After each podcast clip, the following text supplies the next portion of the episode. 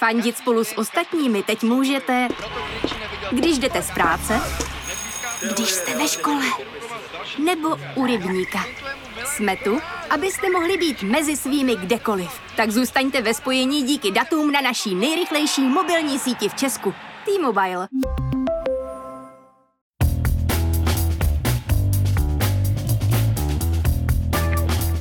Právě jste si zapnuli stopáž. Páteční podcast z pravodejského serveru Seznam zprávy. Mé jméno je Jan Kordovský a tenhle týden aktivně pohrdám audio sociální sítí Clubhouse. Poprvé v životě se těším, až něco Facebook okopíruje nebo koupí. Hlavně, ať už je tahle sebechválící se sekta pryč. Ale kromě toho jsem si naordinoval terapii s naším komentátorem Martinem Čabanem.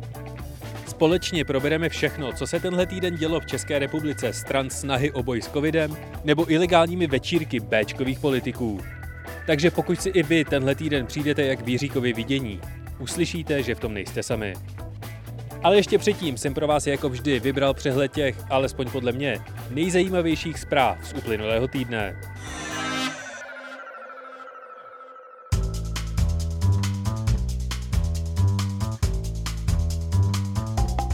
Koncem minulého týdne to vypadalo, že se pomalu začnou rozvolňovat vládní opatření. Děti se začnou vracet do škol a hlavně se spustí ty vytoužené lyžařské vleky. Jen aby tu ve středu vystoupil premiér a oznámil, že ve čtvrtek vláda oznámí přísnější opatření. Mezitím se stihnul rozpadnout expertní tým na ministerstvu zdravotnictví, kde rezignoval, mimo jiné, koordinátor očkování. Nedostatek injekčních stříkaček se ministerstvo rozhodlo vyřešit nákupem nevhodných modelů z Číny. A do toho všeho se konal večírek ústeckého komotra Petra Bendy, kterého se účastnil i regionální policejní prezident Vladislav Husák. Kromě něj byl na Mejdanu i stále ještě předseda Národní sportovní agentury Milan Hnilička, který se omluvil odpustkem 50 tisíc korun pro nadaci Člověk v tísni a složením svého poslaneckého mandátu. Bidenova administrativa tento týden zmrazila prodej zbraní Saudské Arábii a Spojeným arabským emirátům, tradičním spojencům Spojených států na Blízkém východě.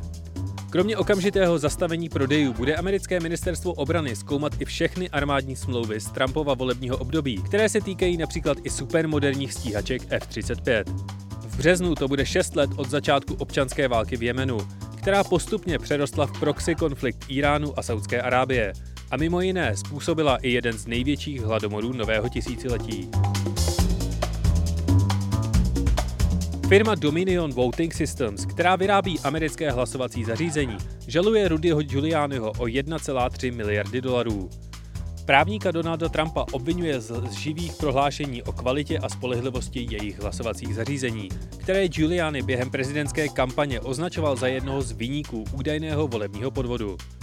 Soud v Plzni vyměřil 70-letému muži z Plzně podmíněný trest za facebookové schvalování smrti tří českých vojáků v Afganistánu. Seznamovací aplikace Grindr dostala pokutu 350 milionů korun za nelegální sdílení osobních dat uživatelů reklamním partnerům. A část zaměstnanců Google z více než deseti zemí zakládá vlastní odbory. Celý týden se na platformě Reddit organizuje umělé navyšování hodnoty americké firmy na prodej počítačových her GameStop. Plán několika pandemí znuděných nerdů vznikl v subredditu s názvem Wall Street Boys a jeho cílem je pokusit se vyhnat cenu akcí GameStopu do tak závratných výšin, až se zhroutí. Protože umělá cena není podložená žádnou reálnou hodnotou. Olej do ohně Chile přihazuje skrz svůj Twitter i Elon Musk a pár dalších celebrit ze Silicon Valley. Podobnou metodou shortování akcí se zhroutil realitní trh v roce 2008. Wall Street z bezpečnostních důvodů několikrát zastavila obchodování s akciemi GameStopu, ale hodnota firmy i nadále roste. Akcie od začátku roku vylétly o 882%.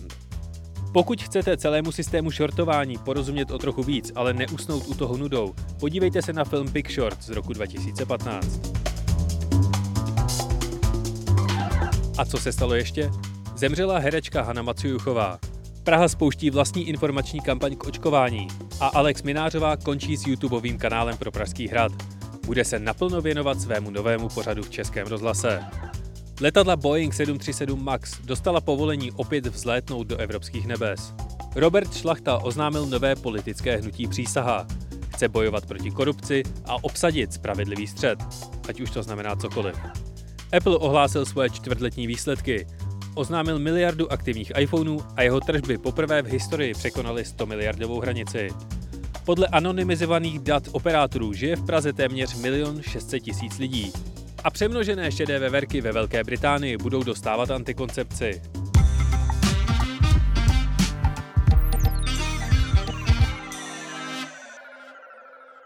Sobota, večírek v Teplicích. Pondělí a úterý vlna rezignací státních bojovníků s covidem. Ve středu došla vakcína a řešily se Dukovany. Ve čtvrtek se objednali injekční stříkačky z Číny. Do toho zešílel ministr Blatný, zjistilo se, že Primula hledá přivídělek úplně všude a britská mutace se u nás šíří bleskovou rychlostí. Tenhle týden z pekla prostě nešel vyřešit jinak než rozhovorem s naším komentátorem Martinem Čabanem. Ahoj Martine, díky, Ahoj, že jsi, Děkuji že za jsi- pozvání. já děkuji, že jsi přišel do stopáže a jsem rád, že tě po dlouhé době zase vidím v redakci. Je to změna. Než se pustíme do úplně detailního rozboru toho, co se dělo tenhle týden, můžeš mi říct, jestli jsem jediný, kdo je úplně zmatený a přestává zvládat všechen ten informační náboj toho, co se tenhle týden dělo a možná nedělo a možná ještě pořád děje? Já myslím, že určitě nejsi.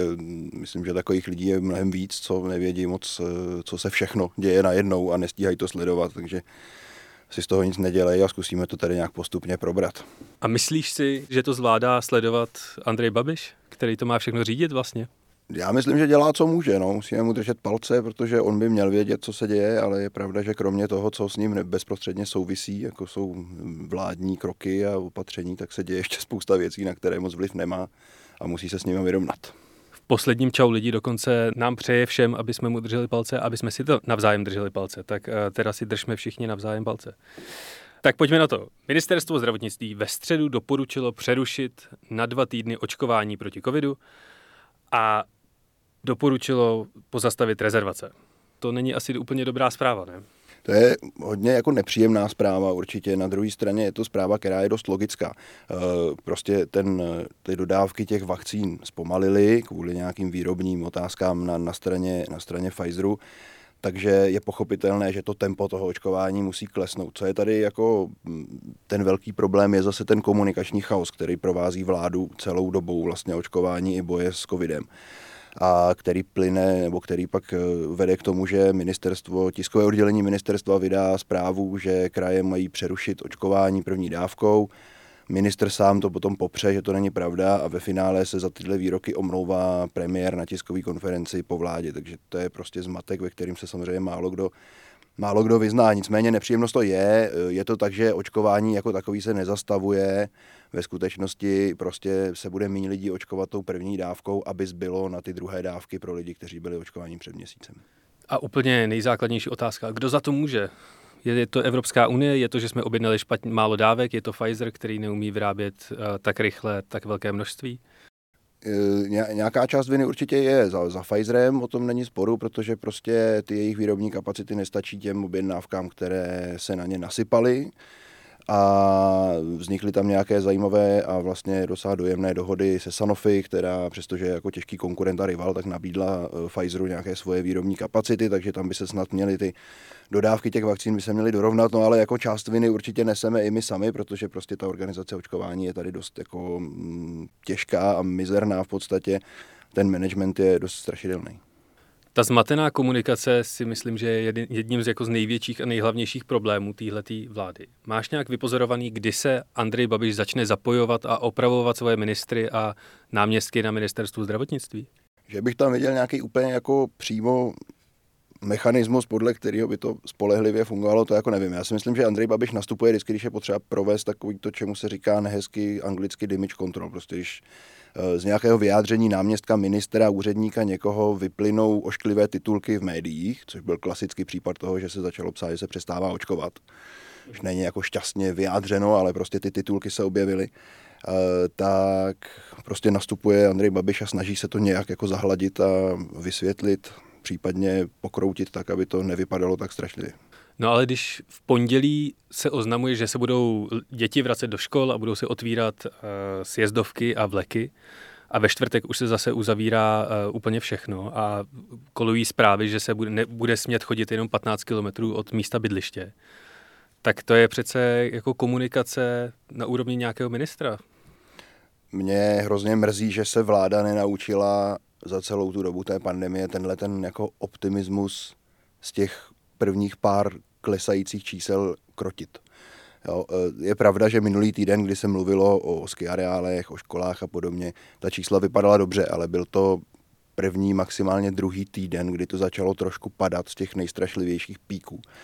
A přesně tyhle řeči jsme si měli odpustit a bylo by to mnohem přehlednější, protože ten pád se prostě zastavil, teď jsme na úrovni prostě pořád někde pod deseti tisíci nakaženými denně, což je strašně moc, máme pořád prostě plné nemocnice, plné jibky a není kam rozvolňovat, není prostě v tuhle chvíli, jinak, jinak bychom se čelili strašlivému průšvihu. Budou ty lidi následující opatření vnímat a dodržovat a budou je vůbec brát vážně po tom prostě shitstormu, který tady probíhá posledního tři čtvrtě roku? To je hrozně těžko říct, no, jako ta, ta, ta, ten jarní entuziasmus a, a to přesvědčení o tom, že to má smysl, to, co se tady děje, je dávno pryč, to ví i vláda, ví to už dlouhý měsíce a není schopná s tím nic udělat, je to škoda. Na druhé straně jako nic jiného nám nezbývá, respektive té vládě nezbývá, než nějakým způsobem eh, vymyslet, jak do toho ty lidi zapojit, jak, jak je do toho nějakým způsobem vrátit. A tady podle mě už pomalu dochází prostor pro nějaké zákazy a příkazy a restrikce a je potřeba začít přemýšlet o nějakých pozitivních motivacích. Jak se to Janu Blatnému daří a jak mu to jde?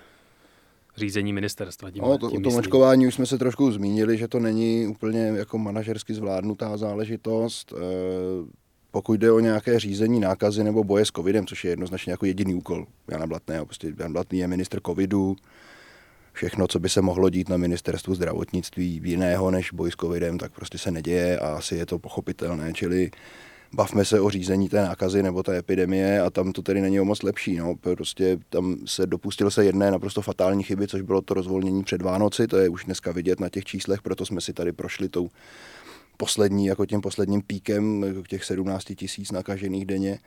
A, takže to byla strašná chyba a Teď se teda navíc zdá, že ještě pan ministr Blatný má jedinou starost a to, jak nám vysvětlit, že mezinárodní statistiky, ve kterých Česko vychází špatně, tak eh, vlastně jsou k ničemu a jsou neporovnatelné a že jsme na tom vlastně jako dobře, nebo že když už na tom nejsme dobře, tak na tom jsme podobně špatně jako všichni ostatní, což si myslím, že jsou řeči, které prostě ten virus fakt nezajímají a, a je to jenom taková snaha jako o nějaké leštění image, což nepovažuji za prioritu v tuhle chvíli. Já jsem si z těch jeho nedělních odpovědí v otázkách Václava Moravce odnesl, že máme víc dopravních nehod na světě než celá Evropská unie. Strašný neštěstí to vyjádření s těma dopravníma nehodama zrovna, protože samozřejmě ona to není lež. Pravděpodobně se tu a tam přihodí, že nějaká oběť dopravní nehody, kterou přivezou rozsekanou do nemocnice, a otestují ji tam a je covid pozitivní a za hodinu umře, tak je zanesená do těch statistik, i když třeba podle té metodiky vykazování by to tak být nemělo. Když už jde o ty smrti, jakože na covid, které s covidem přímo nesouvisí, tak eh, se to rozhodně víc než dopravních nehod se to může týkat lidí, kteří třeba leží v nemocnici s nějakou závažnou eh, komplikací a nějakou nešťastnou náhodou dostanou covid, ale nezemřou přímo na něj, ale zemřou prostě na to, kvůli čemu tam leží. Když to počítali experti na ministerstvu zdravotnictví někdy v listopadu, tak eh, dospěli k tomu, že těchto těch případů je zhruba 10%, řekněme, z těch vykazovaných úmrtí. A jinak zbytek těch 90% prostě buď je fakt přímo, jsou přímo úmrtí na ty obou strané zápaly plic a na tyhle ty věci, které ten COVID jako přímo působí. A nebo jsou to úmrtí jako v kombinaci covidu a nějaké chronické choroby, kterou ten covid prostě podpoří v tom, že ten organismus zničí. Ministr zdravotnictví může do jisté míry být i prostě jenom nějakou postavou, ale musí se spoléhat na ten svůj expertní odborný tým. Třeba Adam Vojtěch je vystudovaný právník, který prostě byl Babišův jesmen a taky řídil dva nebo tři roky ministerstvo zdravotnictví. Ale tenhle týden se konal úplný exodus všech těchto těch odborníků a koordinátorů na ministerstvu zdravotnictví. Odešel Zdeněk Blahuta, což byl koordinátor očkování, odešel náměstek ministra zdravotnictví Alexi Šedo, před nějakou dobou odešel Marian Hajduch, což byl koordinátor pro testování. Co to pro to ministerstvo a pro to řízení té pandemie vlastně ve finále znamená? No, nadchází tam nějaký odliv mozků, který e, může být svým způsobem pochopitelný vzhledem e, ke změně toho vedení ministerstva, ale určitě to neprospívá tomu, tomu řízení, řízení epidemie, protože ještě můžeme zmínit třeba Rastislava Maďara, který odcházel tedy naštvaně ještě za ministra Vojtěcha, případně Omara Šerého, který teďka odcházel s, s panem docentem Hajduchem, Eh, skončil za, za, za, za Blatného, se jenom jako otočil ve dveřích náměstek Lubomír Chudoba, což je bývalý šéf lékárnické komory, toho tam pan Blatný jaký nechtěl, jako náměstka. Jako jsou to všechno vlastně různé příběhy, ti lidé odcházejí z různých důvodů, ale celkově ten obraz prostě není hezký, protože eh, to není tak, že by místo nich bouchali na dveře ministerstva další experti, které tam prostě bude chtít pan minister Blatný. Kdyby to tak bylo, kdyby prostě vyměnil Vojtěchovi lidi za svoje, tak jako budíš, může být, ale ještě když se to vlastně e, nepříjemně skombinovalo s tím, že on sám e, vlastně vyhodil náměstkyni Šteflovou kvůli tomu očkovacímu skandálu na státním zdravotním ústavu, e, tak prostě a Pavla Březovského jako šéfa státního zdravotního ústavu, tak prostě jemu se ten tým rozpadá pod rukama, on nemá lidi, které by tam dal místo těch, kteří odcházejí a to je prostě chyba. A jenom rozkoukat se na tom ministerstvu zdravotnictví a najít správný východ a vchod, tak musí tomu novému člověku trvat samo o sobě prostě dva měsíce. Tak v tomhle zase je potřeba s ministrem Blatným trošku soucítit, protože na to on opravdu nedostal vůbec žádný čas. To je strašně náročné a, a, a nechtěl bych v té situaci být, ale prostě když, no možná, že když už to tak je, tak by se tam aspoň měl být schopen udržet ty lidi, kteří už tam nějakou dobu sedí a na, těch, na těch věcech pracují. No. Je, to, je to, jako ta personální politika není šťastná. Ale když ty lidi, jako třeba Zdeněk Blahuta, řeknou, jsem moc rád, že už to mám za sebou, tak či to vlastně bylo rozhodnutí? Je to rozhodnutí Zdeňka Blahuty, že odchází, anebo je ministr Blatný vyhodil? Tak ministr Blatný především přijal pana Blahutu na pozici národního koordinátora očkování, o kterém všichni víme, co to je za akci a jak je to velký. A přijal ho tam na půl vazek. A teda jako je pozoruhodný, že, že to pan Blahuta přijal, ale jako samozřejmě okamžitě zjistil, že to je práce, která je 24-7 a on prostě je zkušený úředník, vedl dlouho státní ústav pro kontrolu léčiv ale prostě asi není, má nějaké svoje zdravotní potíže a asi prostě nepočítal s tím, že to je práce pro někoho, kdo musí být opravdu 24 hodin na telefonu a na koho jako na hromosvod prostě se, se scházejí všechny ty, všechny ty stížnosti ohledně toho, že někde dojde vakcína nebo někde nefunguje systém.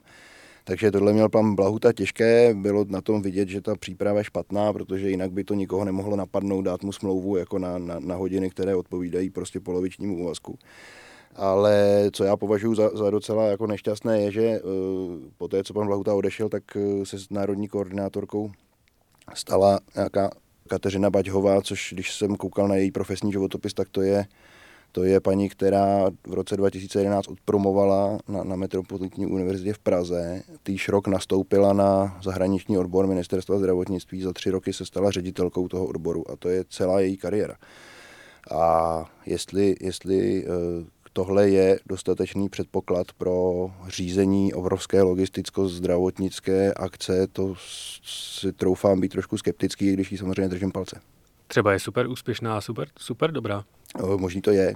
Vystudovala v angličtině, takže umí anglicky. To je jako jediné, co opravdu jako víme. Účastnila se těch jednání kolem těch vakcín, takže jako není úplně nepolíbená tou problematikou, ale stejně si neumím úplně představit, že, že, že bude prostě jako nadávat ředitelům fakultních nemocnic, kteří nezvládnou zřídit očkovací centra, nebo hejtmanům za to, že prostě nepřebírají vakcíny, nebo bude prostě popohánět miliardářské logistické firmy, které mají ty vakcíny rozvážet po republice. Zvlášť v případě, kdy velká část ředitelů nemocnic tak je navázána na nějakou další politickou stranu, nejenom na ANO. A ředitelé nemocnic jsou obecně především navázaní na ministra zdravotnictví, který je může kdykoliv odvolat eh, bez udání důvodu, takže tam je většinou snaha u těch ředitelů jako vyjít vstříc tomu ministerstvu. Ale nemusí to fungovat stoprocentně. Když pak máte ale ředitele Motola, který má vazby na ČSSD a kandiduje za ně do Senátu, tak se asi špatně řídí z pozice ministra zdravotnictví, ano. Jak se Blatného ministerský styl liší třeba od Vojtěcha nebo Primuly? Oni jsou každý úplně jako z jiného těsta. Vlastně Adam Vojtěch, už jsme to tady zmínili, vystudovaný právník a mediolog mimochodem, eh, má dva magisterské tituly a jako mladý, ambiciozní člověk, Babišův chráněnec a vlastně odchovanec, ale na tom ministerstvu musím říct, že působil vlastně jako velmi dobře. On si dokázal během těch let předtím udělat velmi dobrý jméno eh, v těch akademických kruzích zdravotnických, takže ty pánové profesoři a docenti eh, ho měli docela rádi, vážili si ho a proto se mu taky povedlo na to ministerstvo natahat ty mozky, které tam eh, vlastně během té pandemie vznikly. A objevili se tam a byli ochotné vlastně se nějakým způsobem účastnit toho boje. když nastoupil pan profesor Primula, úplně se stalo něco jiného, jo, protože on byl, Primula je kapacita v oboru souvisejícím, je to opravdu jako vakcinolog, epidemiolog, eh, excelentní s mezinárodními publikacemi, naprosto jako nejde nic spochybnit.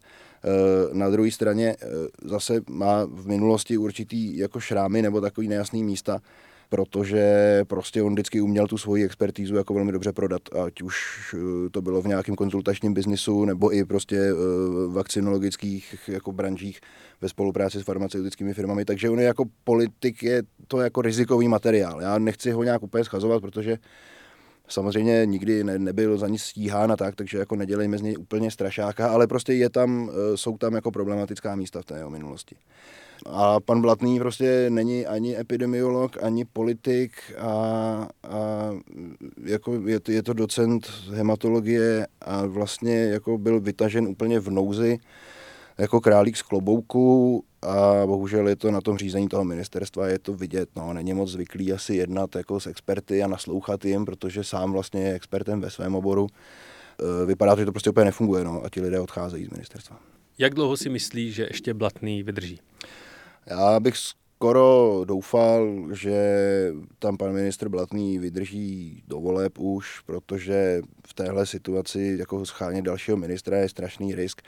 Samozřejmě, že když jsme se bavili o tom, že to je vlastně jako ministerstvo covidu, tak je jako představitelné, že ho vyhodí pan premiér Babiš a vezme to na sebe nějakým způsobem sám, protože vlastně navenek by se toho asi zase tolik nezměnilo ale, ale bojím se, že to jako není, není, nejde ustát, jako ta organizace je obrovská a na tom ministerstvu si musí být lidé, kteří, to, kteří se tomu budou věnovat naplno. Takže já bych jako nerad, nerad, nerad měnil ministra zdravotnictví ještě po třetí vlastně eh, během té krize, není to, není to dobrý nápad a, a doufám teda, že tam pan docent Blatný nějak vydrží a že spíš se nějak půjde do sebe trošku a začne komunikovat rozumněji. Reaguje na tenhle ten pekelný týden ve zdravotnictví nějak konstruktivně opozice? Nebo i nekonstruktivně? Reaguje na to vůbec opozice? Tak opozice reaguje samozřejmě vždycky ochotně. Eh, je docela zajímavý si všimnout, že eh, myslím, že eh, třeba když byl ministr Adam Vojtěch ještě, tak vlastně jakoukoliv chybku udělal nebo jakoukoliv jako zmatenost někde předvedl, tak co až jich bylo, tak opozice většinou vylítla jak čertík z krabičky a začali volat jako po rezignaci a že má odstoupit a tak. To dneska prakticky od opozice neslyšíme, protože asi taky si uvědomují, že jako s tím je pak víc starostí než radostí.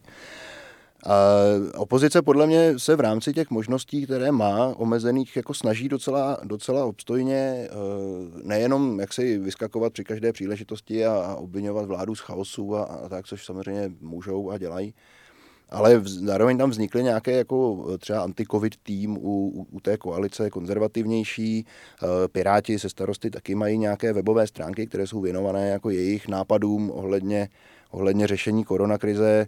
Eh, samozřejmě jsou to opoziční návrhy, takže jsou takové jako růžově malované a se spoustou z nich by byl problém, ale je pravda, že spoustu i těch návrhů opozice vlastně ta vláda nakonec jako přijala ať už šlo třeba o korekci eh, kompenzačního bonusu nebo o nějaké jako rozšiřování těch skupin, které budou mít na ten kompenzační bonus nárok. Takže jako, já myslím, že opozice dělá víceméně, co může. No. Jako, asi by se tam dali najít nějaké chyby, ale, ale v zásadě asi ta jejich pozice fakt není lehká v tomhle, protože samozřejmě ta, ta pozornost směřuje primárně na vládu a na ty opatření, které dělá. Reagoval Andrej Babiš nějak třeba na vakcinační centra v Jižních Čechách, kde teď evidentně Martin Kuba sedí a takhle dělá prsty a čeká, až mu přijdou vakcíny, anebo... No, Andrej Babiš na Martina Kubu reagoval docela vstřícně, říkal, že to jako pan Kuba dělá dobře a vlastně dával ho za příklad i dalším hejtmanům, protože on se trošku snažil tu odpovědnost jako přehodit na, na, na, ty krajské, na to krajské vedení. Takže, takže jako Martin Kuba zažívá bez pochyby velký politický comeback teďka s očkováním a jako Babišovi nezbývá, než to uznat. To jako tam, není, tam tomu není co vytknout a, a myslím si, že je to pro něj i jako zajímavá inspirace. Jak v situaci, kdy se personálně rozpadá odborné řízení pandemie v Čechách a předbíhá se ve frontě na vakcínu, působí ten večírek v Teplicích k Motrabendy, který proběhl minulou sobotu? No, je to, je to úkaz, no. je to, je to roz, jako zvláštní úkaz, prostě je to oslava narozenin člověka s jako, taky velmi podezřelou pověstí, který se v podstatě jako sám označuje za politického podnikatele. Nemá rád, když se mu říká kmotr. Eh, je to jako zvláštní figura, která kandidovala už taky jako za několik různých stran podle toho, odkud zrovna kynul nějaký vliv. Co k tomu dodat? No, je to jako jeho hotel, tak eh, si tam udělal jako nelegální party. Eh, šílený samozřejmě je, že tam byli ti lidé, kteří tam byli. No. To je na to teď se myslíš, špatně. Teď myslíš pana Paroubka anebo policejního ředitele? Ne, pan Paroubek je mi upřímně řečeno dost jako jedno v tuhle chvíli, to je prostě soukromá figura a pan Benda je jeho kamarád a víme to a to, to, mě, to mě uráží jako ze všeho nejmíň, ale, ale samozřejmě tam neměl co dělat pan Husák a, a neměl tam co dělat pan Hnilička a neměl tam co dělat pan Šléger a všichni tyhle ty lidé, kteří prostě mají veřejné funkce a, a mají nějakým způsobem prostě jít příkladem a držet se těch opatření, které ta vláda se snaží prosazovat. Policejní prezident Jan Švejdar naznačuje, že policisté si toho večírku v Teplicích záměrně nevšímali. Kdyby se tohleto potvrdilo a vyšly by najevo nějaké důkazy, co by to jako znamenalo pro celkovou náladu ve společnosti po osmi letech vládnutí protikorupčního hnutí? No jestli, jestli se tohle potvrdí, ale já teda pevně doufám, že ne, tak to je šílená rána a to jako nejenom pro tu důvěru v té společnosti vůči policii nebo tak, ale jako já bych to viděl jako strašnou ránu i jako vlastně pro samotné ty policajty po celé republice, protože potom jako jak chceš jak chceš s touhle kauzou v zádech, jako potom chodit někde po ulicích a upozorňovat lidi, že mají jako na křivo roušku, nebo vletět někde do hospody a pokutovat hostinského za to, že někomu jako natočí pivo, nebo pokud dávat někomu pokutu za to, že si dá lahváče na ulici, a jako to všechno bys měl dělat jako policajt a teď jako máš za, za zádama prostě tuhle kauzu, kde jako si krajský policejní ředitel prostě chodí jako na, na, na, na oslavy do hotelu prostě zavřenýho. To je, to je fakt je to hrozně nepříjemný a, a já doufám, že pan Švejdar a, a jako ta, ta inspekce, která se tím bude zabývat, tak eh, se pokusí to šetření udělat, jakoby to, aspoň ty závěry jako co nejvíc jako veřejné a výmluvné, aby jsme věděli, co se tam přihodilo, protože jinak je to opravdu jako strašná rána. Na tom večírku byl i Milan Hnilička, což je skoro ministr, je to eh, předseda Národní sportovní agentury. A Andrej Babiš trochu jako vyčkává, nebo vlastně ho ne, nehodlá odvolat eh, z toho jeho postu. I když například, když uh, chytil blesk Primulu na Vyšehradě, tak zmizel prakticky druhý den. Co se od září změnilo, že najednou si Milan Hnilička může vyjet do Teplic na večírek a nečeká ho víceméně žádný postih. Tak ona to není žádný jednotný muster. Tak Primula byl prostě minister zdravotnictví. To je jako, bych řekl, násobně ještě jako větší ostuda, když se u něčeho takového nechá chytit. Jo. Takže tam, tam jako myslím, že jiná cesta než ta rezignace nebyla. Uh, u pana Hniličky je to, je to velká otázka. Samozřejmě by se to v žádném případě jako nemělo stát jo, protože ta funkce skutečně je skoro ministerská, je strašně důležitá, Babiš na ní váže jako velkou prioritu. Svojí, chlubí se tím, co pro ten sport všechno udělal a tímhle mu to vlastně jako pan Hnělička dost zkomplikoval. To, že ho ne, nevyrazí z čela té sportovní agentury, tak on složil poslanecký mandát, to je třeba říct, že jako nějakou, což není málo, získat poslanecký mandát není, není prostě legrace a takže jako nějakou formu trestu ten odpustek za těch 50 tisíc pro člověka v tísni bych radši přešel. Ale, ale jako složit poslanecký mandát je prostě nějaký politický pokání, to bych jako zase viděl. A já si nejsem zase úplně jistý, jestli je nezbytný každýho, kdo prostě někde poruší nějaký nařízení, jak jako úplně zadupat do země a zbavit ho všech funkcí. Jako možná bychom to mohli jako takhle dělat, ale pak se trošku bojím, že aby to nedopadlo všude jako na tom ministerstvu zdravotnictví. Prostě zase ti lidé mají nějaké schopnosti, kvůli kterým někde sedí. Takže já skutečně jako tady nechci vynášet nějaký úplně příkrý soudy, protože sám v tom nemám úplně jako jasno. Rozhodně v tom není žádný jednoznačný systém. Kdybychom si od začátku řekli, že kdo prostě bude někde přistižený, jak si dává pivo, tak eh, končí ve všech veřejných funkcích, tak by to bylo přehledný a mohli bychom se podle toho řídit. No, tak, tak to zjevně nefunguje. Pan Faltýnek ostatně z té vyšehradské schůzky jaký vyšel velmi lacino, ten složil jenom místo předsednický poznutí, ano. Takže asi ten metr není prostě úplně jednotný a záleží na každém, na co má žaludek a kde vydrží. No. Když už jsme u tohoto tématu, co ty si myslíš o předbíhání ve frontách na vakcíny? Já mám problém s tím, že hned na začátku se e, do té očkovací strategie nenapsalo, že prostě dva nebo tři tisíce dávek se rozdají nějakým osobám klíčovým pro řízení státu nebo v nějakou podobně gumovou formulaci za kterou by se vlastně dalo schovat jako ledacos. Eh, kdyby se tohle udělalo, tak jsme si mohli spoustu těchto těch debat odpustit, protože jako mě skutečně nevadí, že se nechá naočkovat ministr zdravotnictví. Mně skutečně nevadí, že se nechá naočkovat premiér. nebo prezident, který ještě tuplem je jako opravdu riziková skupina. Ale ani jeden z nich prostě nezapadá eh, do té prioritní skupiny 1A, kde máme metodický pokyn a strategii očkování. A to, že tam tohle není, je prostě chyba a vede to k tomu, že, že prostě ti lidi skutečně jako předbíhají, jdou proti těm eh, metodickým pokynům.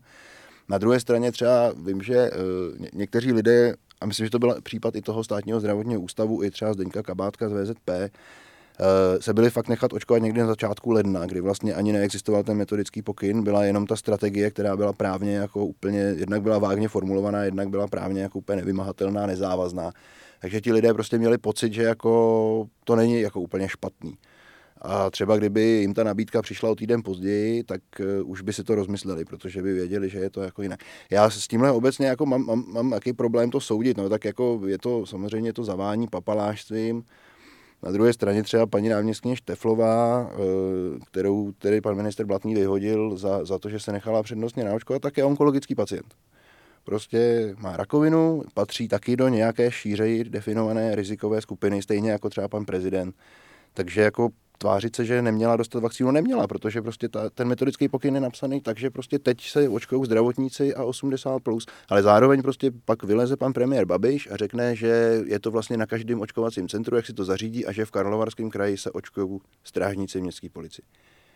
Jak v tomhle, v téhle situaci a při, při tomhle důrazu na ten metodický pokyn a na tu prioritizaci, kterou máme, tak jak to chceme jako uřídit, to já opravdu nevím. Mně na tom přijde docela pozitivní, že aspoň tu vakcínu někdo chce, že nejsme jenom dezinformační národ, který eh, se bojí čipování a dokonce se o ní soutěží a předbíhá se o ní. Jo, ten zájem je a tak asi možná, že tohle pomůže tomu marketingu trošku, no, že když se když je o to taková rvačka, takže to budou chtít všichni, já nevím, jestli... Gerilla to... marketing. No, no, no, je to takový virální, taková virální kampaň vlastně tady probíhá teďka. Já ti moc děkuji za rozhovor. Já děkuji za pozvání.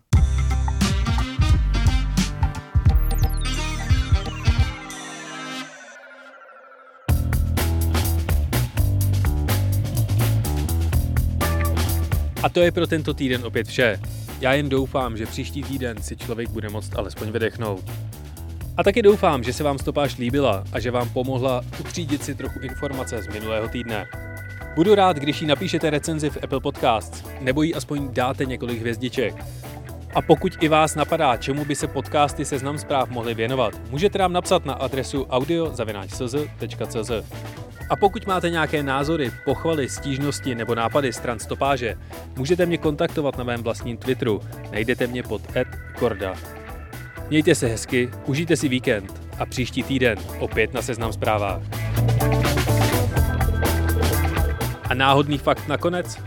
Když už zmiňujeme tu přefouknutou hodnotu firem, v roce 2012 byl Manchester United jediným sportovním týmem s tržní hodnotou větší než 2 miliardy dolarů.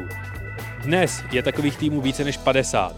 Na prvním místě jsou Dallas Cowboys s hodnotou přesahující 5 miliard dolarů. Na druhém baseballový New York Yankees a první fotbalový tým v tabulce, španělský Real Madrid, je až na šestém místě.